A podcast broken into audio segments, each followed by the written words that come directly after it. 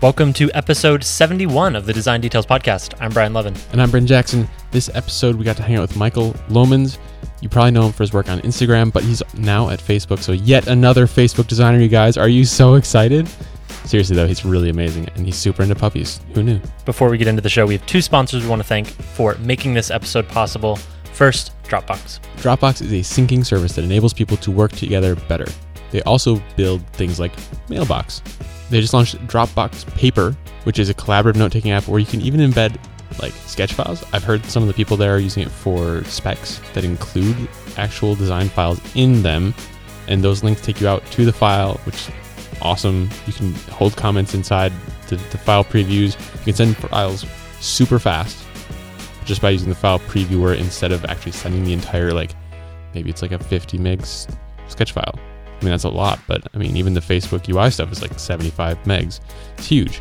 If you're not using Dropbox already, but you are using a computer, you should start using Dropbox because it's awesome and it'll back up your files and you can do all sorts of awesome stuff like previous version history. You can share really fast inline in your file system or on the browser, and it just helps you get your job done faster.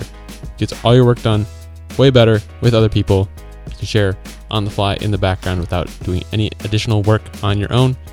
Thank you once again to Dropbox for sponsoring the show. Our second sponsor is a new one, the exact opposite of Dropbox. One Month.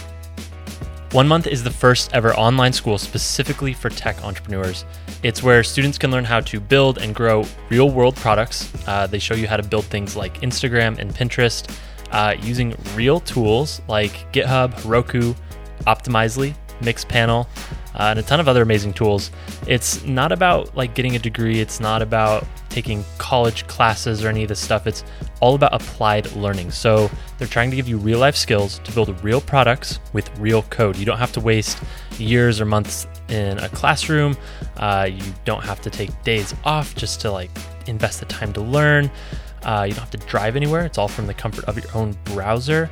We constantly encourage in this show and in like Immutable and everything that you learn things as you do them. One month is like the perfect way to do that. Yes. So, what can you learn on one month? Programming for non programmers, intro to programming, things like iOS development with Swift, HTML and CSS, Ruby on Rails, Python, jQuery, content marketing. Uh, and the best part is, if you get stuck, there's always someone there to help you out while you're building and growing a product. A real person, not just a, a help center, but a real person that can help you build things. You can enroll now if you go to onemonth.com slash design details. It's typically 50 bucks a month, but if you join now through that URL, you'll receive your first month for 25% off. And of course, that tells them that you came from the show and that you uh, are supporting us. So that's once again, onemonth.com slash design details. Thanks once again to One Month. And with that, let's get into episode 71 with Michael Lomans. My name is Michael Lomans. Every Uber driver calls me Michael Lumans. Michael Duman. Oh well, they call me Michael because they don't know my last name. 'cause Wait, the Lomans. app doesn't. Yeah, it's Lomans. Oh, wow. Because I'm because I'm Dutch and like they say it that way. Um, That's how language works. yes. phonetics. Um, so yeah, I'm currently a designer at Facebook. Um, before this, I was at Instagram. Another one. Another Ugh. one. Yeah, I know. I'm the I'm the worst one, which is probably great for you guys. Um, No one's disagreeing. yeah. Um, originally from the Netherlands, worst one. so that's why my name is Michael Lomans.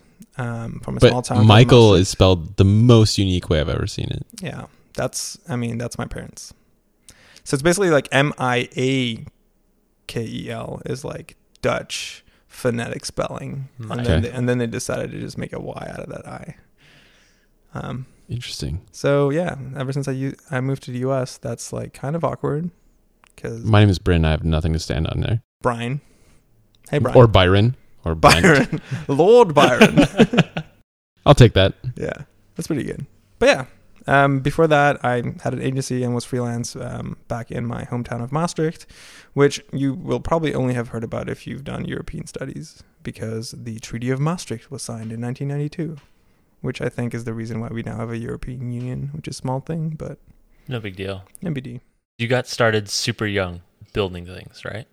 Yes. I was 10 when I made a probably like a 8 pager. It was like a mini magazine about um, video games. And it was like Tomb Raider 1 on the PS1. Um, And so I'm gonna my, say it Tomb Raider from now on. What is it? Tomb Raider. Tomb Tomb Tomb. Raider. Braid. No, no, bu, no, bu. Tomb. Tomb Raider. There you go. Interesting. No, just keep saying it how you want to say Tomb it. Raider. You, you, you braid those tombs. Tomb Raider.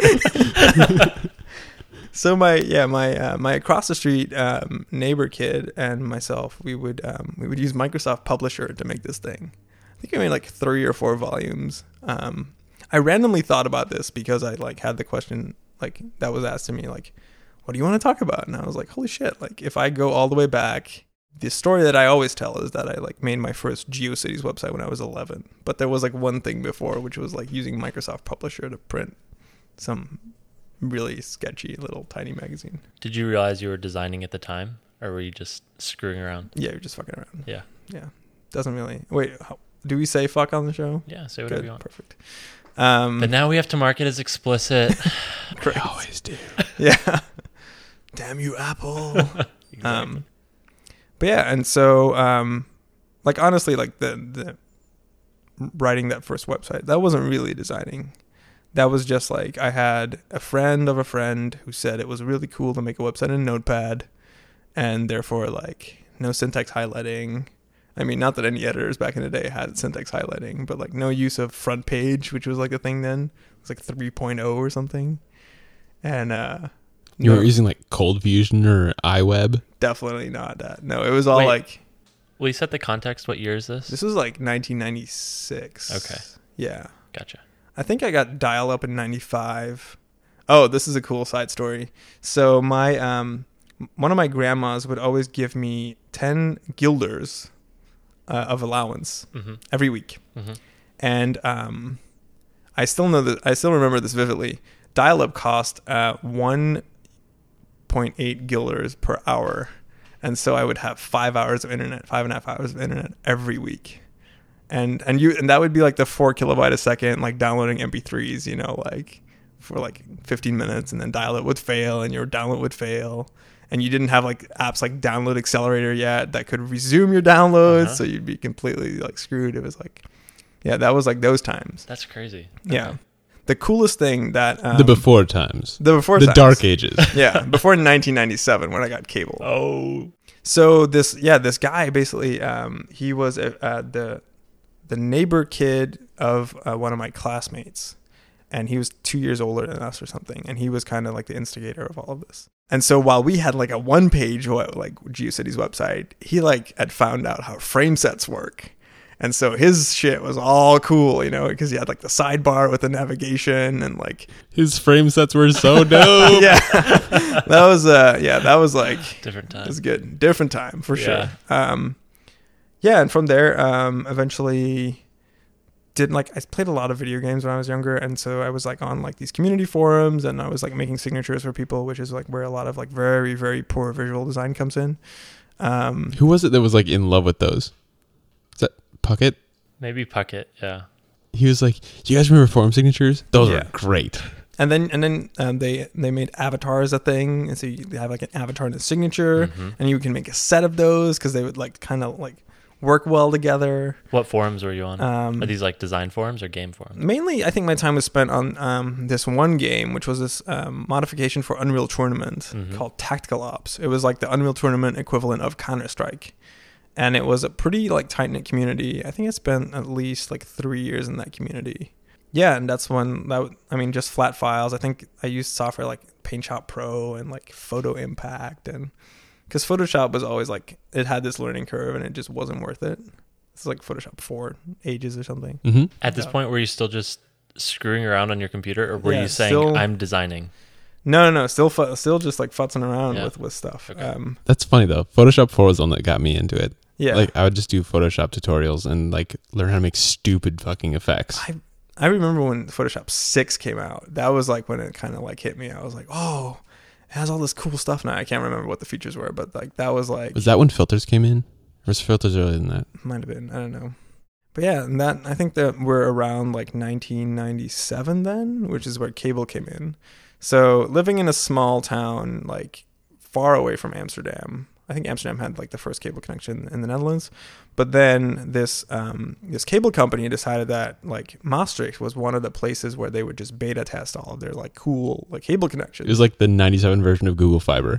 Yeah, Yes. basically. Yeah, yeah. And so awesome. uh and so they announced this and so I ended up like just filling that form and calling and filling that form again. And so I got a call a certain night where it was basically this lady, she was like, "Hello, is this is this Michael Lomans?" And I was like, um, this was my mom picked up and he's like, nobody's here. And it's like 9 p.m. or something. And they're like, what the fuck? Like, who, who calls for my son? He's like 13 or like 12 or something. What did he this do? is awkward. Yeah. Yeah. And, um, and so, um, I get the lady on the line and she's like, hey, like we're, we're calling from at home, which was like what it was called. It was like, now it's kind of like the, the, the Comcast of the Netherlands. But, uh, and she was like, "Yeah, like I thought that you might like um, to hear that you're one of our like f- you're going to be one of our first cable connections in the city. We noticed that you filled in the form more than thirty times, and um, so we really thought that you might like it." And I was like, "All right, that's cool." And so we got it, and like all of a sudden, like download speeds were like 300 kilobytes a There you second, go.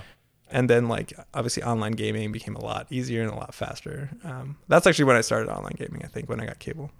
What was funny is that the same kid who actually got me to write these notepad like HTML files um, just ended up like he saw that I did the forum signatures and stuff, and he just ended up like giving me like small contract work for like the local pizzeria and all that kind of stuff, and then showed me CSS. And at the same time, my na- my neighbor at the time had also like shown me CSS, and so it was this like strange confluence of like, oh, CSS is a thing, and so that was like that was when I like started really like seeing like web standards like are kind of cool, but again like this is already going from like 11 to 15 i would just leave that shit and just play more video games. Like i wasn't really like that actively into it. But do you think it set the the framework for what you you eventually did, which was make websites? it made it easier for me to make the decision when i was 17 to go to college for communication and multimedia design which was not the best course uh, on on this stuff quite honestly. But um, it was a it was the only course at the time that would give you a laptop 24/7 so you could just use it all the time. And I had this background of like doing all this design work so I was like well I can easily get through the first year. And there's this thing in um, in the Netherlands when you get like a certificate after the the first year and then you can actually go and do like academic master's degrees and stuff. And so I was like I'll just do that for a year, figure it out. We'll see what happens. And then after that year, I was like, oh, I'll just like hang out. Like this was like pretty easy. I would kind of like be really, I would be, be really bad at the testing because it was like also like communication and like marketing and all that kind of stuff. But at the execution, I would always just like be really good and like have, like have found like the good like other kids in the class and just basically work together with them on stuff. And that's around the time when I got into programming. Well, scripting probably. It's probably a better way to say it. Which was like PHP and ActionScript 2. That was like that age. The other dark ages, basically. and so doing it for another year actually got me in, like got me into programming a lot more with like one of my like really good friends.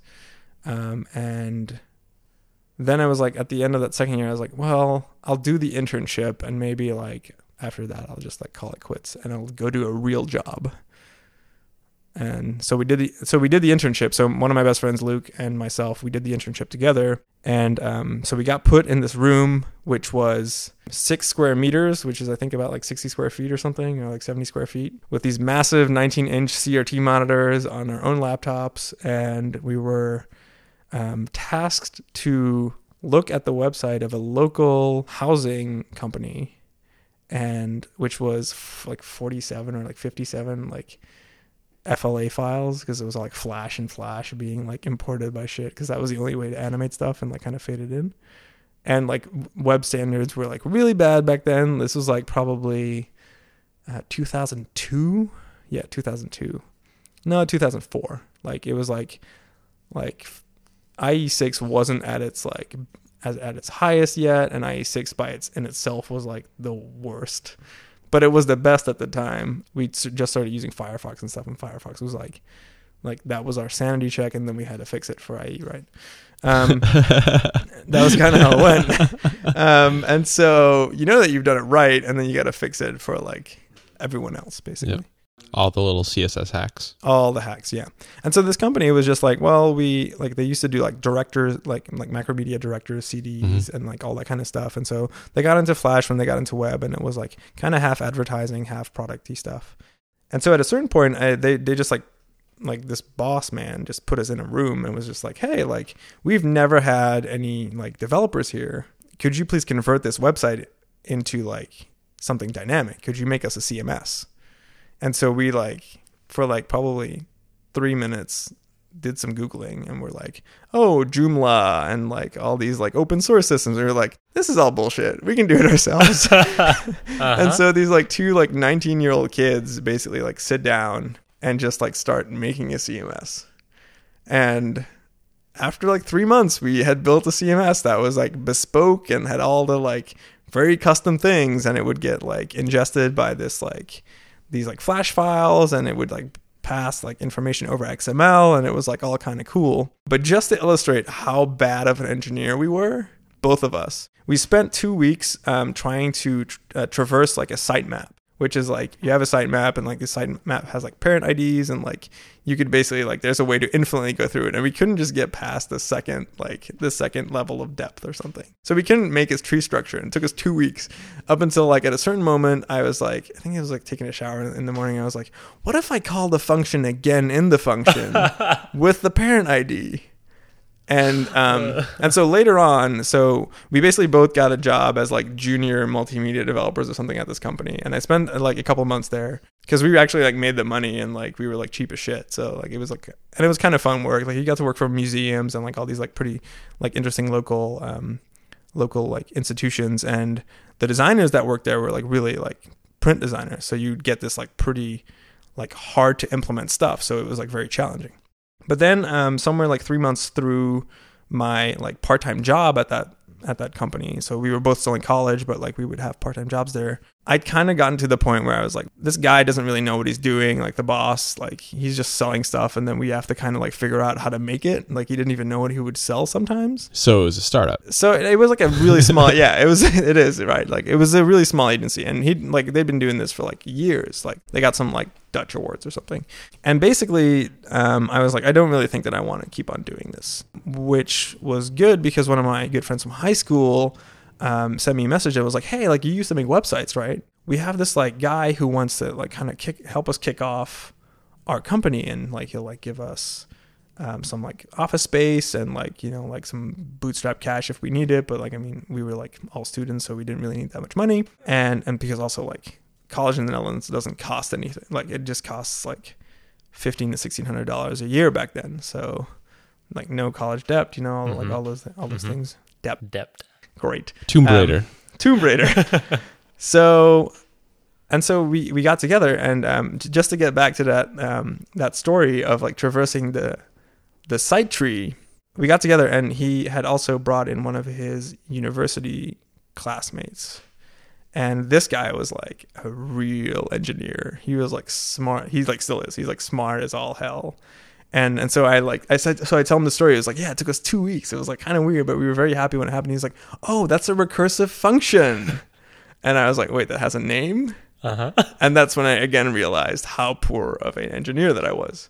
Um, so I was like, I guess I'll co- I'll become the designer. And so I got the creative director title, which was, um, yeah, it was like the three of us. Like we had like a general like manager, the like technical guy, and then myself. Do you think there's any chance you ever would have, if the conditions were right, would have stayed on the engineering track and been an engineer? I think that um, looking back, I'd been wanting to learn PHP since I was like probably 17, and I never really got into it because I just didn't have enough direct feedback to like keep on going.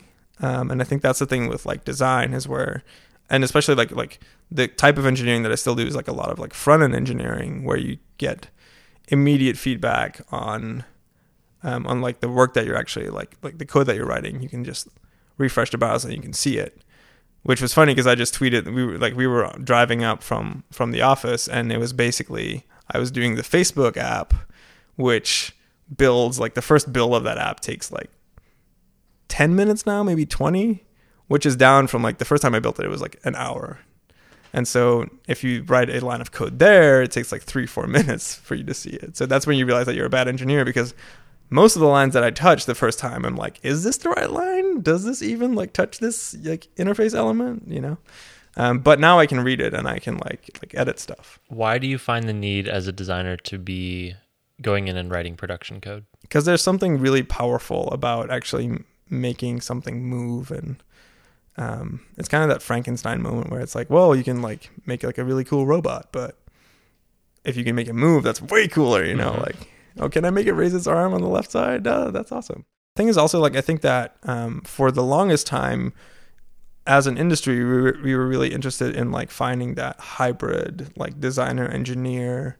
Like, um, I remember there was an episode that you guys I think talked to Soleio, and he actually mentioned that like the early the early crew of like Facebook engineers had or Facebook designers had like quite some engineering like capacity too because they were just like pushing code to prod. This is a pretty broad trend, right? Like most designers that we're talking to that kind of got their stride in the between 2000 2010 and stuff like Mhm. that are well known now in the design community like started out engineers and hacking Yeah. on html and css and that kind of stuff So I have two questions. One before we got on this topic.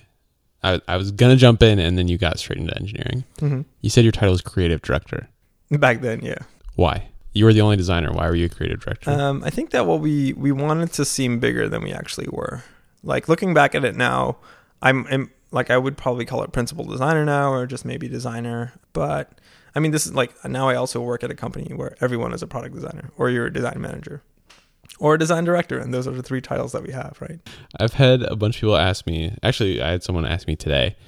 Um, the the way it was phrased was really funny. He's like, I keep hearing about all these people want unicorns.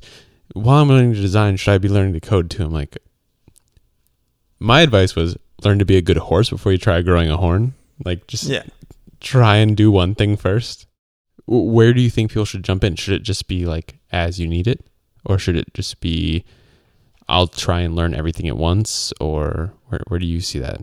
to me, I think the reason why I still kept on doing engineering work is because at a certain point I would get stuck on design work and I would just use engineering as like a way to solve the next problem or to like see something like work in action. It gives you a different set of constraints too, which is really nice. Um, I think that seeing as it's way way easier now to actually program, um, I would definitely recommend like trying trying it out at least as like if you're interested in design because it'll actually allow you to make stuff move. Like you can obviously start with like kind of like visual programming and use things like origami, and then like you like get into Start like, with kind of- origami. I mean, like that's like a pretty simple It's the easiest prototype. Simple. Yeah, it's. I mean, it's not that simple. You can Hmm. probably like start with like stuff like Flinto or something, right? Like or Pop Pop or Pop pop. i don't I know think it was Pop, called Pop. Pop or something. pop Um, but Face- anyway, like isn't pop the animation library from Facebook? hmm it is, but there also used to be like I think some app on your phone, and you can like draw like little rectangles, and that was like a hit zone, and then you Crazy. you could use like multiple pictures and like kind of animate to them.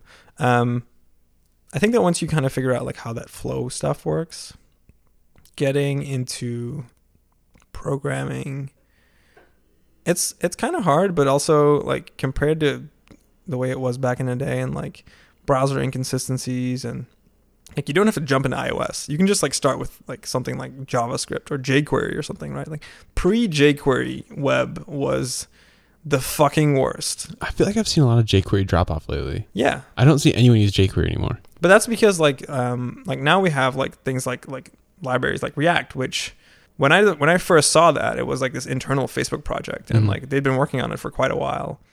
The guy that brought it to me, his name is Pete Hunt. He's like this massive genius. Like he just like goes on the React Roadshow now and like does all these talks. He was like the first web engineer on the Instagram team. And so he showed me React and I was like, "Oh, I can read this. It's like a combination of like JavaScript and XML type syntax, which is called JSX, and um, and that made it kind of approachable for me. And so now, like even the smallest things that I make are in React. Like my personal like w- domain website is like has like three React classes or something. And when I first made that, I was just like I had like a cocktail in hand. I was like behind my desk or something, or like on a couch, and I was just like, oh yeah, I can just make this in React and kind of like learn in the process about all of the problems that I'll like bump into and, and how to solve them. And then later on, I wanted to lazy load the whole website, and I just had to add, add like four lines of code. And I was like, ah, not now I get why actually knowing like how to program little by little gets you gets you somewhere really hmm really cool. And so you don't have to like think of it as like diving in the deep end. You can just like do one thing at a time, like animate. You don't learn thing. all of programming. No, exactly. It's like even like you don't even have to know know what like objective oriented programming is. Although it's like a whole concept that like if you make an app, you're you're gonna need that. But if you just jump in and that's that's what I said before is like you make one thing animate or like if you know how things if you think can think about how things structurally work, well if I can make one thing animate, I can probably make like replicate that 20 times. So now I have 20 things on a page that have the same behavior. And so, and I kind of hacked it together, right? Like it's like a for loop or like a while loop. It has like 10 lines or something. And then you're like, oh, now I want to do something structurally. And then you realize, well, I can, I can put another hack on this hack. And you'll probably do that like a dozen times. And you realize, oh, well, this code is kind of shit. Hacks on hacks on hacks. Yeah, like where do I go next? Like what is the what is the next step? And then like something like React comes in, you know, like you do it like it's not as crazy as like Backbone is or something where you actually have to make data models and stuff. But um I lost you about a minute ago. yeah, exactly. Well, so another thing like parse is like one of those examples, right? Like oh, back in the day you needed to like be able to make a dev environment that runs like MySQL, like PHP or Python or Ruby or whatever you want. Um, and the versions need to be correct. You need your like your modules or your gems or whatever the, f- the fuck that shit's called. And setting that up, like I know I still have a document of it took me a day and a half to get my like local dev set up on my Mac for the first time. And now I know how to do it hmm but now I don't even have to do it because all of the data storing for any prototype or any small side project I just do in parse. And parse to like talk to parse, you basically import a JS file and then you can just write some parse code. You can Pretty do it in like six lines or something, pretty right? amazing. And so, the, so the point that I was trying to make, um, where I kind of started, is like I think the tools that we have now are way easier to use than than what I started with. So, I would definitely like recommend you get in engine in, into engineering if you have somewhat of a structural mind, or if you're like somewhat good at like math or computer science. I don't want to get too far ahead, but you work on the search team at Facebook, which has a pretty good handful of designers. Mhm. Is this something you encourage other designers on your team to do as well, or are you kind of the the only one actually digging into the code? Um, I think that we have another guy on our team. His name is Justin. He also like knows how to like program in iOS and like Just install. yeah. He also he built the font game. Uh, th- this is Yeah. this is kind of funny when I um so I'd c- come to Facebook um with Instagram and basically met Justin and we just like we talked maybe once or twice and then half a year later I figure out that he was the guy who made the font game. And so I made this like a thing where I would just like consistently like when I would bump into him, it was like, "Are you the guy who made the font game?" That gave him some pretty like solid iOS knowledge. Like jumping into the Facebook code base isn't that easy, but he definitely like also gets some stuff done. Um, I think that other programming related things, I would probably like I do prototyping in Framer. Um, there's like a lot of people that use origami at Facebook and like obviously also outside of Facebook. But um, to me, writing JavaScript and like writing like reproducible code is way faster than figuring out what noodle to put to what input output thing.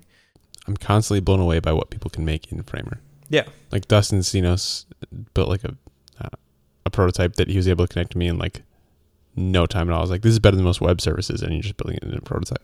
Yeah, and it's crazy. I remember when um so when Koen started working on Framer as like a side project, he was actually still like at Facebook.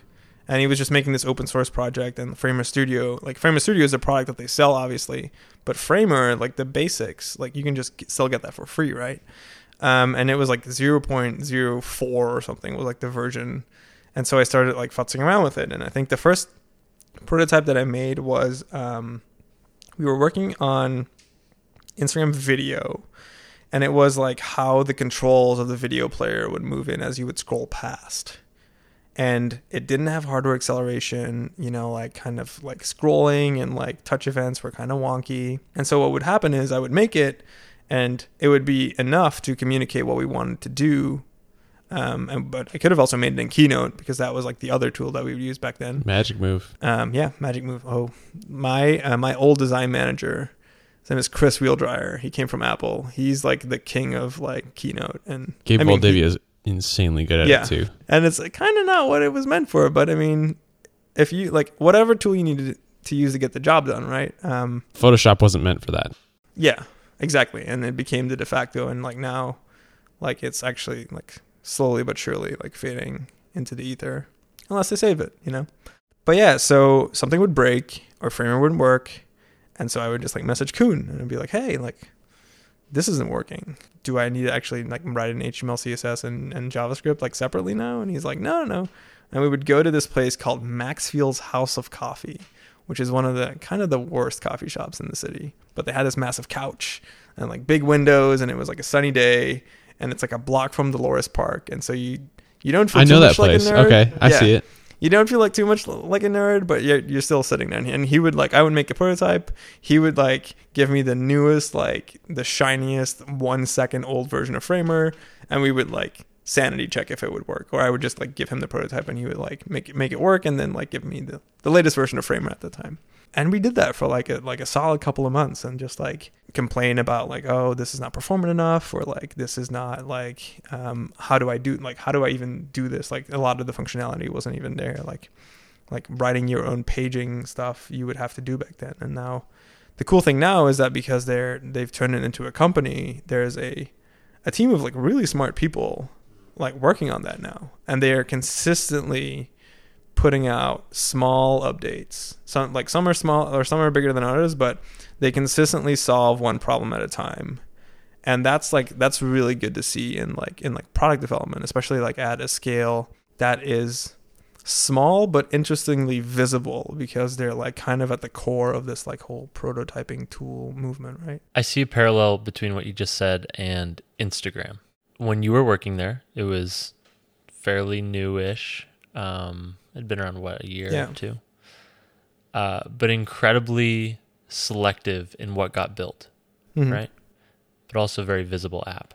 yeah I'm just curious about that process and like how how would you see that happening at Framer and Instagram? Just like keeping that that dedication to fixing the one small thing at a time, cranking away rather than I don't know spreading out too thin. Yeah, I remember when Instagram launched. Um, I found out when I started working there that my user ID was like 400 something, and they had like 25,000 people on day one or something, which was super crazy. Obviously, when I when I started working remotely for them, it was like a year in, and it was like they had like six million registered users. I think it was like pretty small, and they had just Pretty small at six million.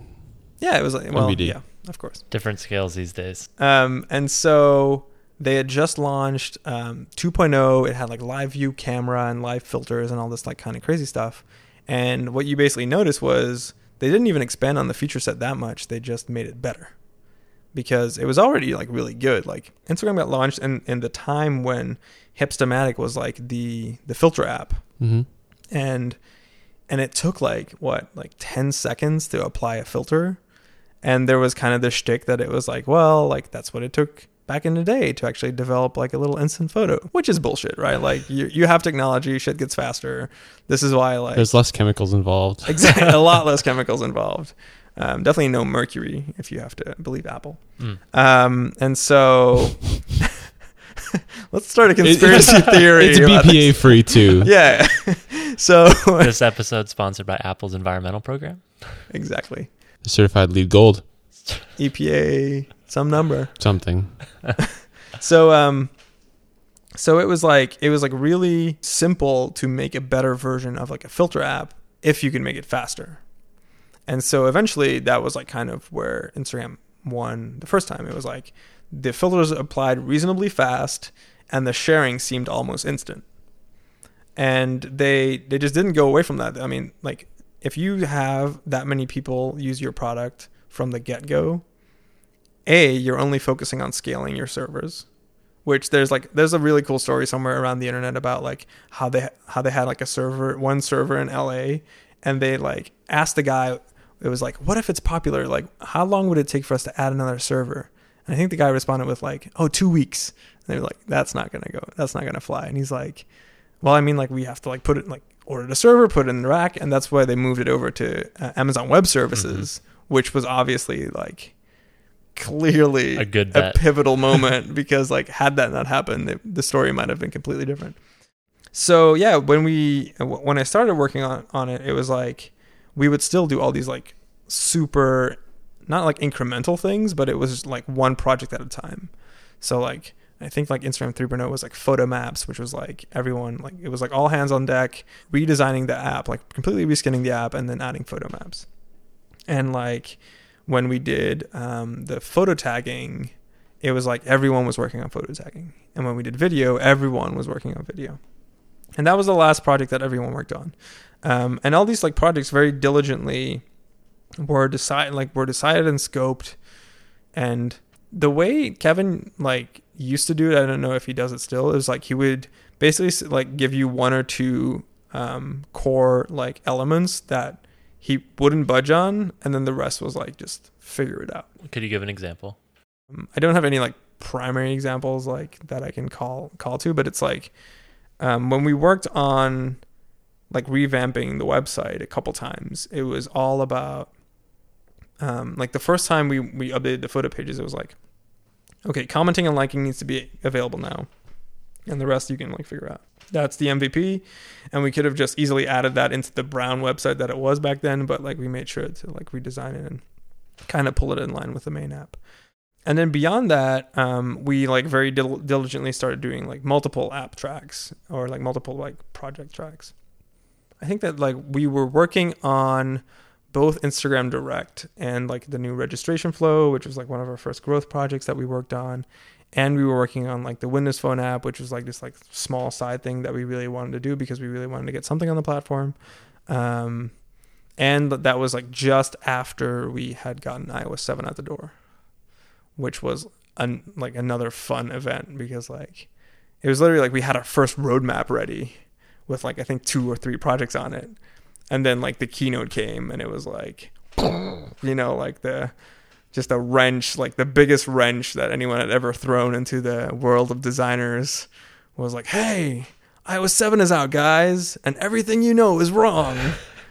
So and no clear indication what Uh-huh. we needed So to do. So you guys suck with the roadmap. You still have the skeuomorphic icon. yeah. I see. Well, I mean, like uh, the the icon is like it's it's it's one of those things that um it's so recognizable and really like no one gives a shit about that thing except like a bunch of loud designers, right?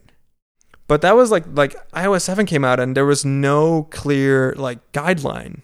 Like nowadays like when Google came out with material, it was like, hey, here's like a whole cool fancy website to like kind of explain to you how we thought about this. And like Apple, like obviously like did it too with like iOS, I think eight and like the first WatchOS kit. But iOS seven, it was just like, oh yeah, here's like the new beta. And so I started like just measuring, like throwing grids over, like making screenshots, just auditing the whole system, and just literally seeing that there was like a hypothesis of there being this like four point infinite grid, which was like it's four points horizontal, it's four points vertical, screen size independent. Like that's kind of where you want to put your stuff.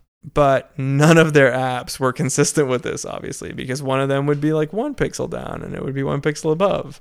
And as as it went on, like every beta, I would immediately download it, take all the screenshots, and see if it got closer. And it would get closer and closer to like that system. As soon as we had that, we basically f- started figuring out like, okay, like these are like kind of the basic elements that we have, and we have like five weeks to get this app out of the door.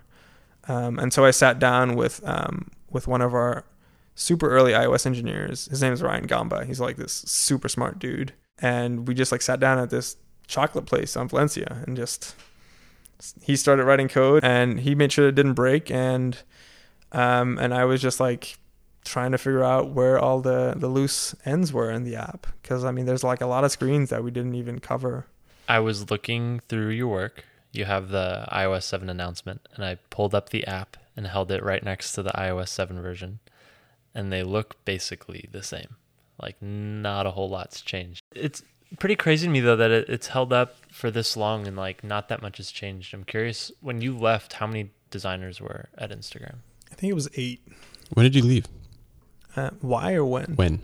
Um, I left in September of last year, so just over a year ago. Okay. Well, Yeah. the why of that's an, an interesting question, too. But I'm trying to phrase this in, like, not an asshole way, but, like, what were eight people working on? What were 8 Mhm. designers working on in an app? Like, What were you even doing? Yeah. no, I'm not trying to phrase it like that, but like, what? How I mean, how did you divide up the work? Because It's a- it's a really valid question, right? So, like- similar. Like, right? why do you need like 200 designers at a company like Facebook? Right? Exactly, Like, yes. Um, or like you don't. It's layoff time. yeah. Brian's the youngest. He's the first to go. Shit. So um, I think that when you get to a certain size of like the amount of people that use your product, you need to like very, very diligently do this like whole product creation process, right? And so um, a lot of it comes down to making sure that you make the right call like when it goes out the door. Um, and you need people to look at every like single like thing pretty heavily before like you make a change. So the point of the the so you looked at at the main feed basically as like not having changed a lot, but they did change the feedback mechanism, um, and now there's like non-square pictures and, and stuff like that. Fair enough. And so like non-square photos is something you can test. Like that's something that's you make a bet, you make a call, throw it out the door. It's it's great that they did it because I think it kind of like it was enough to actually like make it feel like new again because now you have these like four by five ratio photos that like are are almost full screen, which is really cool. But the feedback mechanism change that they did was basically to get the visual language in line with Android um, and I think web. And so that was like the one major change. And that's something that you can A/B test, right? Like I don't know if they did it, but it's like it's it's a pretty meaningful change. Like if you have a surface that like hundreds of million people open the app to every day, changing that or even like figuring like thinking about the fact that you need to change that is not something that you're really worried about right? You're you're probably way more interested. You're like oh well this surface works well. Let's figure out like how search and explore can be improved. And then you like put a couple of designers on that and like they go into like different directions and like one of them looks at like how can you explore people or hashtags or places? Don't fix what's not broken. yeah, exactly. And and um, a lot of it is also like Instagram built hyperlapse, Instagram built layout, and so like some of the designers will be working on those production things, and which then have a different design language than the main app. I thought that was really interesting. they have a somewhat different design language, but like I mean, a lot of it is also like the newest thing that you make. If you have some freedom, will look a little more modern, and That's fair. eventually like That's you'll fair. pull it back into the main thing, right? Um, and so this was also like iOS 7 was like leaps and bounds ahead of the Android app at the time. But because we were working on that while we were also working on Windows Phone, we started thinking about what is our design language. And before beforehand, our design language was like, oh, it's like one like a half a point highlights and like a one percent noise thing. And then it became actually like we really care about like showing content. So content first is like one of our things that we care about.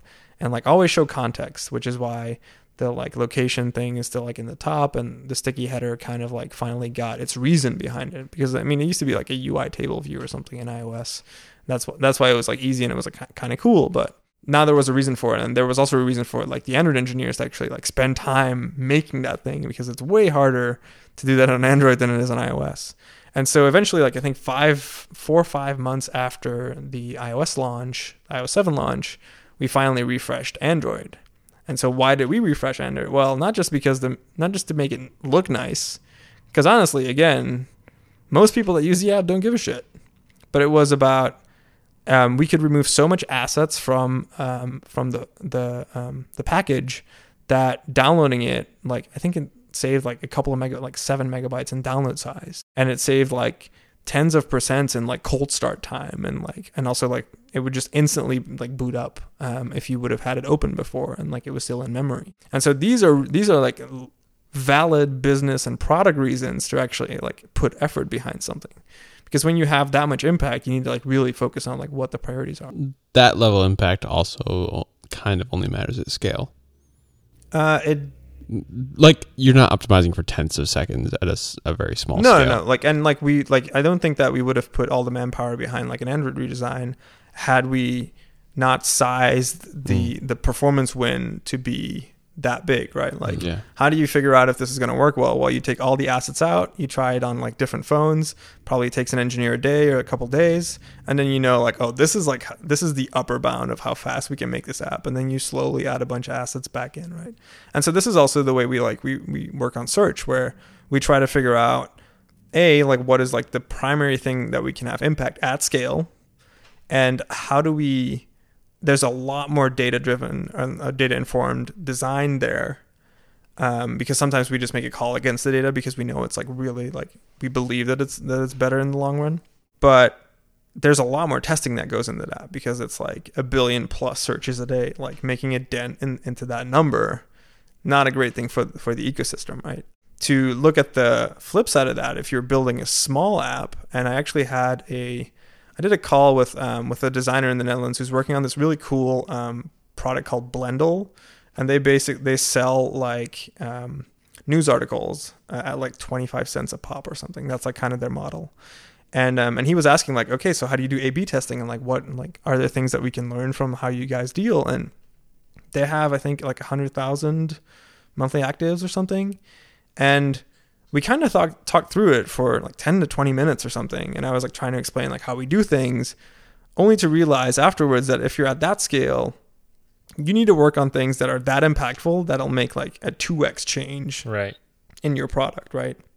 Or something that you don't have to A B test. You can very easily see if you tank a number or if you like if you grow 2x, 3x, 4x. That those like step change things are the only thing that really matters because like if you go from like 100,000 to 105,000, that is not going to make a dent and if you actually like spent one, two, three months working on something that actually just made that happen, you probably spent your time in the wrong way. Mm-hmm. And so that's like the time in, in, in like product development and, and design where you need to make like a couple of calls that probably come from asking people like what they think about it, like a lot of qualitative studies. Uh, you don't even have to st- like do studies on it. You can just like show like if you have like a crew of like designer friends, you can just like start showing them does this make sense? And the most important thing then is to deal with criticism and learn how to deal with criticism, which is something that I think you learn over time. Mm-hmm. I'm pretty sure that like I didn't deal with criticism very well back in the day and now I like try to be as sensible to it as possible because like there's some like real like nuggets of truth, you know. in- It's in- in it's stuff. always hard. Yeah. But yeah, I definitely think that designers are we tend to focus more on that than most other groups of people. I, I love that. Like it's such a good skill, but it's, it's because we also like we have to argue in um in gray areas a lot which Mhm. Mm. like if you're an engineer and you like you like get your job done and it works then it works and you can like obviously argue about quantitative. yeah you can well you can argue about the semantics or like the implementation but a lot of like the early instagram app just worked and then we had like really really smart like people to improve on it but if it just works like there's like code in there that probably hasn't been touched ever since it like it was built. And this is like a joke that that mike krieger the co-founder makes. Like i still know exactly that that like i've looked at the code base and i know that i wrote that code in like september of like 2011 or something and it's still there you know? And um and it, so that's like yeah if it works like you don't have to fix it. But if you're a designer then you're always like you're always questioning everything. And and if especially if you look at like the world now where we have like like companies like I don't know what is it Optimizely or like all this like A B Yep. stuff. We have this like whole trend of like testing that has come out because all these big companies do it. You kind of get like lost in it, and you're probably trying to just use the tool as like a means to an end instead of actually like solving a problem with it. It's like, oh yeah, we need to do A/B testing because like I did it back at Google, and like we have a new startup, and this is how we're gonna do it. Having said that, I think that Facebook was actually like really good early on at doing like a lot of like testing and slow rollouts or like just giving things to people and not being scared of taking it away again which made them focus on like the core product Mhm. too so um So, in your opinion, when's like the right time or scale to start doing very serious A/B testing? I don't think it's about when. I think it's probably more about what is the A B that you're testing. You're probably not going to do test like just an icon change when you're at like 50k like monthly actives or something. You're probably going to want to test like maybe a new registration flow or you're going to like want to do like some early growth projects and that's where the testing probably comes in pretty well. But you're not going to want to like oh this this icon language or that like those are not things that like end users really care about Mhm. unless like the one is really toxic green A bad icon, yeah, yeah. like a really horrible but shiny icon and the other one is like the beautiful simple designer icon you know like the Designer icon. I want to get back into search because you said something interesting about like making decisions against the data. But really quickly, uh, why did you decide to leave Instagram and move to main Facebook? Yeah, so The worst. the worst. The the interesting thing was that to me switching from Instagram to Facebook, I'd almost been at Instagram for about 3 years and every time you double the team, it kind of like becomes this whole new thing. So I think we've doubled the team probably like 6 times or something. Um, maybe even more. Um, and so you learn a lot like going through that. Um, you're also working on like one of the most high profile products that everyone uses like all these launches are like really like like fairly like decently covered even by like mainstream media and so you work on like something that we deem in the design world shiny. Like you work on probably one of the shiniest things that you can work on. And that's really cool for a long time. Um, but then at a certain point you kind of like start doing the same thing over and over again. You know like you can you can make the camera once and you can make it again and like it's kind of cool but like the and there's new challenges but at a certain point i was like well i want to like maybe focus on different challenges. And i wanted to work i wanted to go from like the shiniest thing to the like the non-shiniest thing but also from like uh, a team that didn't really do a lot with that much with data yet. They like instagram had just been doing it probably for like six months or so to probably one of the most decked out te- teams that had like pretty decent instrumentation I thought at the time.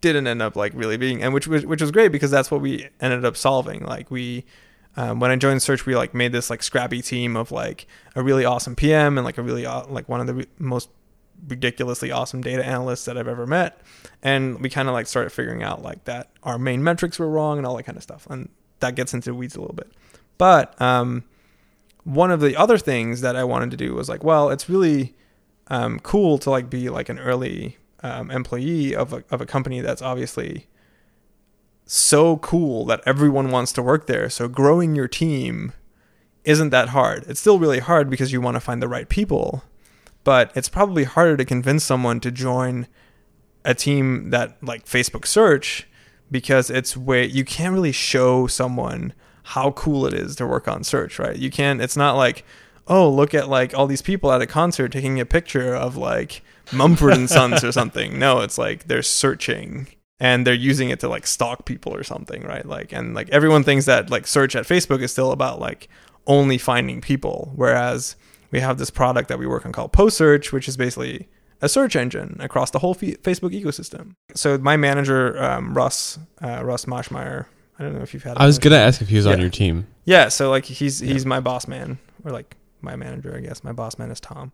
He and I we just sat down and, and like kind of started figuring out some goals, like what like what do you want to do after this? And one of them was um, help grow the team and like figure out like how to do that again on something that is way less shiny. So like they had I think four designers at the time and so getting that to like eight to ten would be like really awesome. What are you guys at now? Um, like I think we're at twelve now or something. Yeah. Um, and also like try and figure out what the narrative is for for um, a team like Facebook Search, because even like internally we're we weren't that good at like communicating like what we were doing. Like we'd launch Graph Search and then like took it away again, et cetera, et cetera.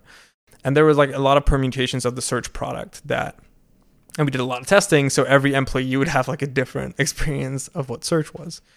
Giving people reasons to join the team and figuring out like what those reasons could be that was like at the core of like why i wanted to join that from a people perspective.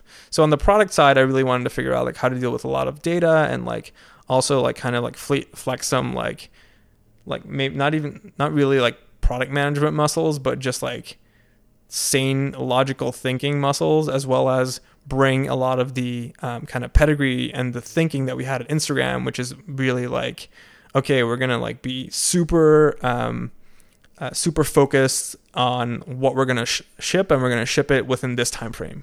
And it took like a pretty long time to actually bring that over to search. We've done it a couple of times now where we just like set a date and we're like, this is like the minimum viable thing. We're gonna build it all hands on deck. Let's do it.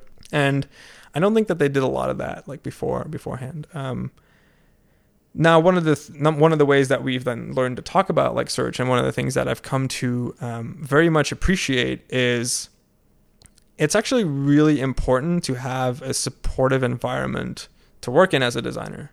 It's cool that you're all like being super scrappy and like working like 150% on like the newest shiniest thing but if you actually like take the shiny thing away you also take away a lot of the ego and you also take away a lot of the the caring to have your name on something. And so what you get is you get a group of designers that are like at different levels of experience that all work together on on the same product in some way shape or form.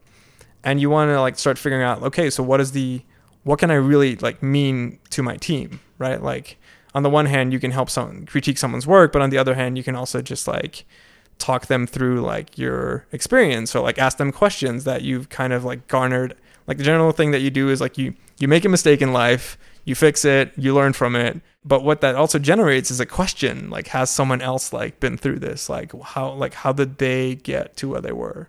Which is like obviously what you guys do on the show here. But it's like really nice because it actually humanizes the team way more as like friends than than just colleagues right? Um Can we dig into that a bit? I, I don't know if Bryn would ever toot his own horn, but Bryn wrote this blog post this week about mentorship. He's been thinking a lot about it. We've been thinking a lot about it.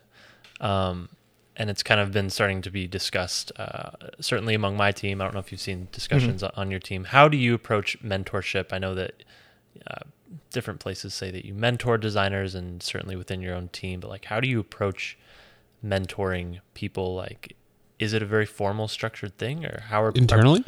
yeah. Or are people coming to you? Are you going to them? How does that relationship form and sort of evolve over time for you? I don't think that we have a format about like how that relationship forms. Um, I think that officially, like internally, I mentor two people that are on my team. What do you mean by officially? Like, Like you are a that- mentor. Well, that's like something that will like that I talk about with uh, Russ on like a like weekly or biweekly basis. I like try to figure out how they're doing. Like it's like part of my job to make sure that they like grow and they're like set up to do like awesome work, right? Um, and that's like the official one that I've taken on. And then unofficially, like I'm always open to like people asking me questions and like just like sit down or like even sit down for like like a couple hours with like good friends of mine that are going through um, going through like the same things that I've been through. So like starting to work at a startup, like dealing with the first like offer that you get. Like I didn't know like what I, what happened to me when I got my first offer. Like I was gonna make three times as much as I did at my own like studio. And then I moved to San Francisco, and the rent is three times as high. You know, like you don't like you yeah. don't know all those things. You don't know like what stock options necessarily mean, and, and all that kind of stuff. And so also yeah, talking them through that, uh, talking them through like situations that like like they've had with either like one of their colleagues or like one of their managers, and like giving some somewhat of like a sanity check or like a different um, different um, viewpoint to like different perspective on like like the situation that they're in, and that's like to me is also mentorship. Like again, there's this thing that I've been thinking about a lot lately, where it's way more about people than it is necessarily about product. Like making shiny things is cool, but if you're gonna do that for like 40 years, I mean, sure you might get like the Jony Ive status or something, and you might be one of the legends. But on the other hand, You got to really like shiny. yeah, you got to really like shiny and matte, matte, matte aluminium. Which is the opposite of shiny. Yeah, exactly. so like he has he has everything right. He has the he has both of the both He, of the parts got that spectrum. rose gold watch. It's fine. Oh yeah. No, he, he doesn't. He has like a platinum watch or something. Rose gold and white Is that it? Apple Watch. Yeah. Did you did you meet him and talk to him about it? I mean, yeah, we're, we're friends. but pretty, Biffles. pretty high up there. Yeah. so, but th there's this thing where it's it's so much Biffles. more biffles. Yeah, yeah, yeah. My new job title is Jony Ive Biffle. Twitter bio. Um, but even then, like I think that um, while he might be, or like while Steve might, Steve Jobs, I'm just gonna call him Steve, uh, might boy be like known for Apple and the products that Oh, he you're Steve's made. Biffle. Got it. Yeah. Um, his legacy is people like Tim Cook and people like Jony Ive, right? And that's way more important than the than actually like making the iPod, because Steve led that company, and sure he like had to do something with it, and like he has great taste, and he like was able to motivate people like in good and bad ways to like get the stuff done, and he was part of like the personal computer revolution, and he was part of like the digital media revolution, and then like smartphones finally became like a useful thing. But I would posit that like his effect on the people that he worked with is way like way more impactful to the world than, Than- just this products Personal computers. Yeah. The, it's a bold claim. Yeah, because like someone else would have figured that out back then. Would Like, would, right, would Tim Cook and Jony Ive exist if it weren't for like early days of Apple? Would they, They- be Tim Cook and Jony Ive, or would I they mean, be they, that- they would be, but it, they, but they would be Tim different Cook people and different Bono would be situations, best right? friends? And They could still do that weird finger yeah, finger touch. you can't get rid of that. That's gonna Have happen you seen regardless. Have you seen like 1997 videos of like Jony Ive with his like longer hair and like and he's kind of like a nerd and he just made like the clamshell iBook and stuff. And now he's like this kind of demigod Who lives we- in a white space? yeah exactly. He just like he lives, literally lives in a white room. That's that's what he does. I love this this rumor that he's actually dead and they're reconstructing videos of him. Uh, I don't I don't I don't th- I wouldn't say that I would that I love that rumor. That, that's fair, but God, it, it's just so funny because it's so close to plausible. like yeah Uh, every video is roughly the same thing. roughly, yeah. it is but Aluminium. but it's also like a way better thing, a way better version of the previous thing. That's kind of like what they keep on doing. Again, like Apple does this Iteration. too, right? They like they iterate, but and you can look at it critically, or what you can look at it in a knee jerk way and be like, oh, like you just made it like a millimeter thinner. It seems like- cool. It seems like they do one shiny thing every year and a lot of pragmatic things every year. yeah, I think they do one shiny thing every two to three years, and then like one pragmatic thing. Well, that's a good segue into what you mentioned earlier, something you've been thinking a lot about, which is designing at big companies uh, versus designing at startups or an agency, and like trying to understand where is a good place for young designers to start and sort of learn these skills. Um, could you share a little bit about like what you're thinking in yeah so just to give a little just to like summarize my background i was at a small agency. I then started a small company that i think was like 20 people at a certain point. Um, i went freelance. I then worked at a um, worked at a small startup a small tech company and then i we finally got into a big tech company. And i think there is a merit to both like starting by yourself um, and like figuring it out by- yourself and kind of having to deal with failure and going through that process. But seeing kind of this again this mentorship thing like like we talk about like there's a lot of it, conversation about it at facebook right now where if you have like 200 designers on a team you also have quite a valid like support system for new grads that come in or for people that um, that are like self self taught that are very young. Like we I think we've um, one of our designers I think she was like 19 when she started at the company and she um, she even dropped out of high school or something like but she was really good. I remember interviewing her and being like whoa like got her head screwed on right. Um, definitely like rough like I think execution wise or something, but like did it like definitely like a heavy talented person right here. Um, and so it's so it's on us to actually a make this person grow and b like reap the like reap the benefits of that. Um, and that's what I think when why a- large company and why now again like search is like one of those places where you can't sell the shininess of the product that you're building but if you make an environment where people can grow their pragmatic thinking, their um, learn how to like launch like iterations of a product that has like a billion like uses a day, you know, all these like small things together like These small things of a billion users a day. well, but like it's like oh, it's like one small feature in in the ecosystem of of usage, right? And so these things together, like in half a year, can actually al- already like multiply their like skill level by two x. Even though like you can't really measure this, obviously. Um, but then what you'll see is probably well, one half they had um, work that was like really well calibrated to their skills and then one half like someone so, sometimes you just work on stuff that isn't really like well aligned with your skills right and so then you have to be able to deal with either learning that fast enough or failing. And even the the failing thing, you probably learn about more. Um, and then you like eventually like you turn into a hopefully well-rounded person. And so if you if you go into these if you go into like a larger company, if it's set up right, like I don't I'm not going to say that every large company is like a good spot to land on. What I'm actually saying is that you as a as a like new designer, you probably want to figure out do I want to work with these people? Way more than do I want to work on this product.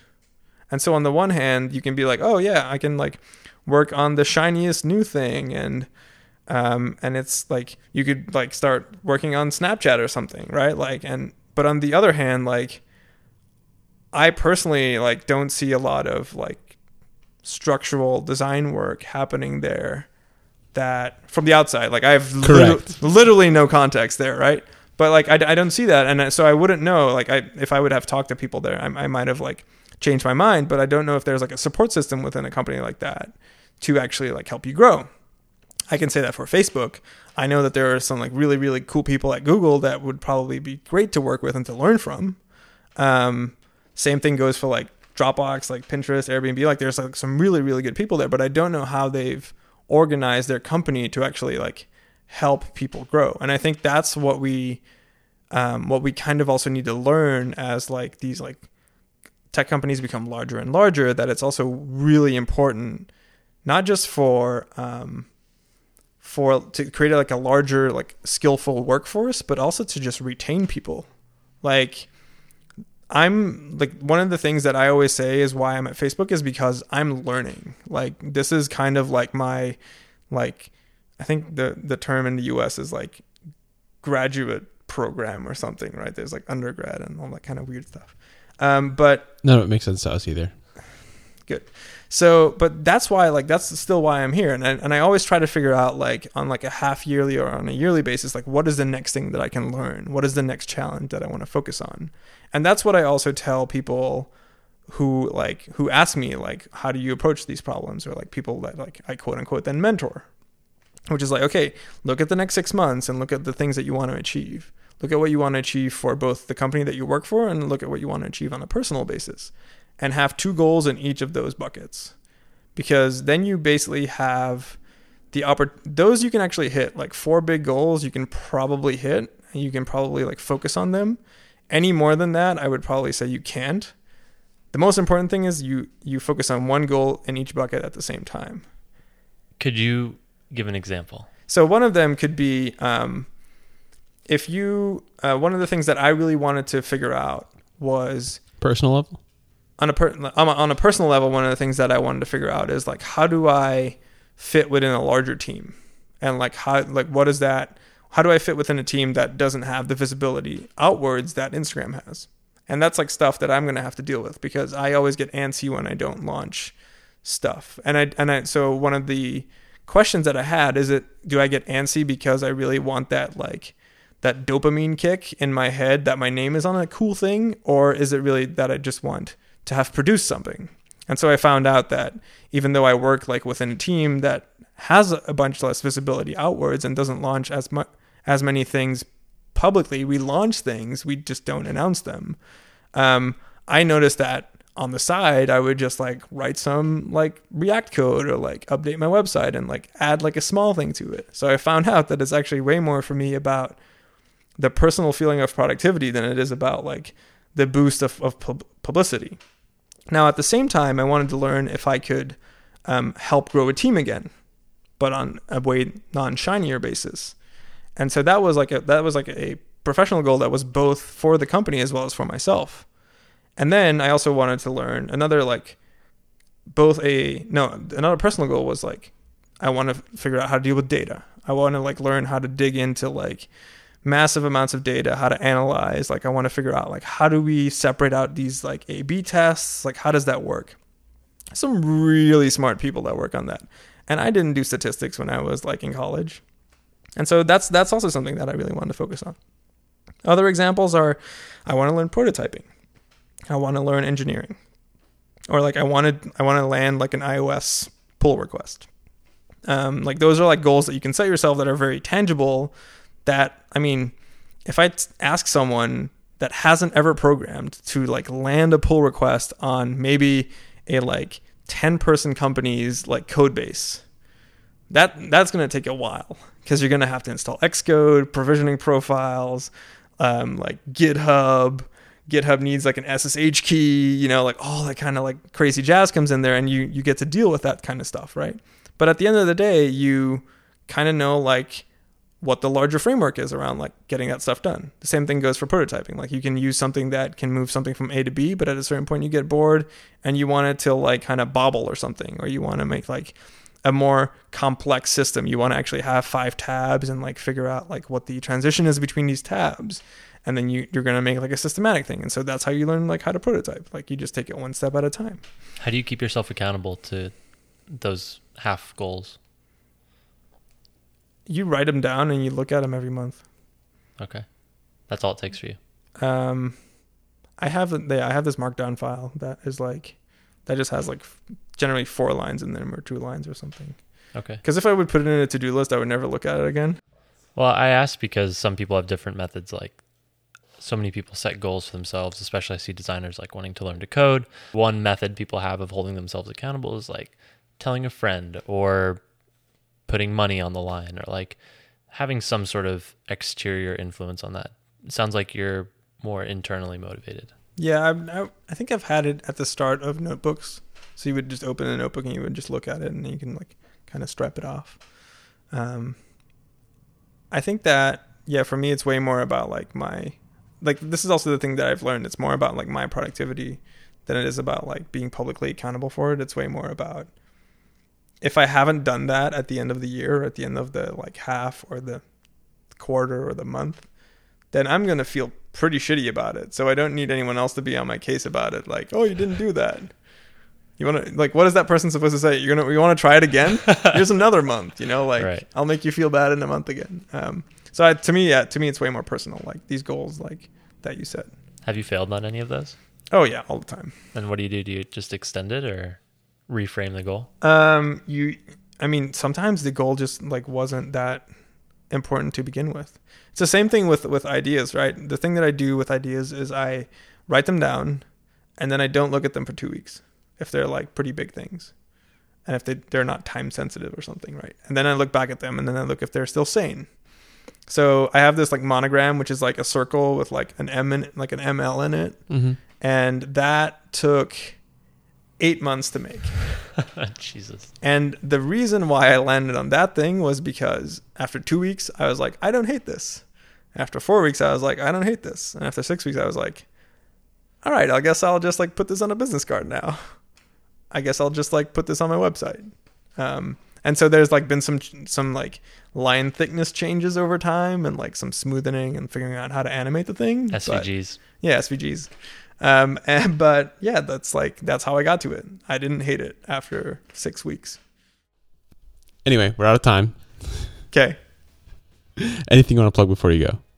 What I want to plug, yeah, is, is the notion of like if you're looking to like start your first job or like your second job, actually look at like the people that you're going to work with way more than like how fancy the product is. Great advice. Cool. Cool. Thanks, right, for, thanks for coming on. Thanks for coming on. That's it. That's it. A very faint woo. A very faint woo. All right. Thanks, man. Cheers. That was it. Episode 71. Hope you enjoyed listening. If you did, hit us up on Twitter. We're at Design Details FM, or come chat with us in our Slack team. Over 1,500 designers and developers are in there chatting about new tools, exciting developments in design and technology, and of course, our Friday open critique. We've got a few other shows that are really incredible. There's people in there from those shows that you can connect with on the fly. Those are Developer Tea, Immutable, Does Not Compute. They're really awesome shows. But we have more shows coming soon. Uh, so to keep up with that, go to spec.fm slash slack and we'll send you an invite. Before we go, of course, huge thanks to the two sponsors that made this episode possible. You guys all know Dropbox. They're awesome. They're trying to support the community. They're trying to make designers work better and work better together, specifically through their syncing service and supporting things in the community like design details. Can't thank them enough. They've been hugely supportive and really, really awesome to work with, as is their tool. So thank you once again to Dropbox. Also, thank you to One Month. One Month is an online school specifically for tech entrepreneurs. Basically, they're going to teach you how to build real things with real tools. Like you can actually build Pinterest. Uh, they'll show you how to do it, writing code.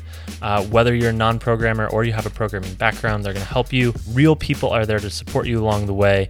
It's an amazing way to learn new skills and actually have an end product that's usable. It's really amazing. We're so happy that they're supporting the show. To check them out, go to onemonth.com slash design details, and that'll get you 25% off your first month subscription of one month. Huge thanks to One Month. See you on Monday with Morgan Knutson.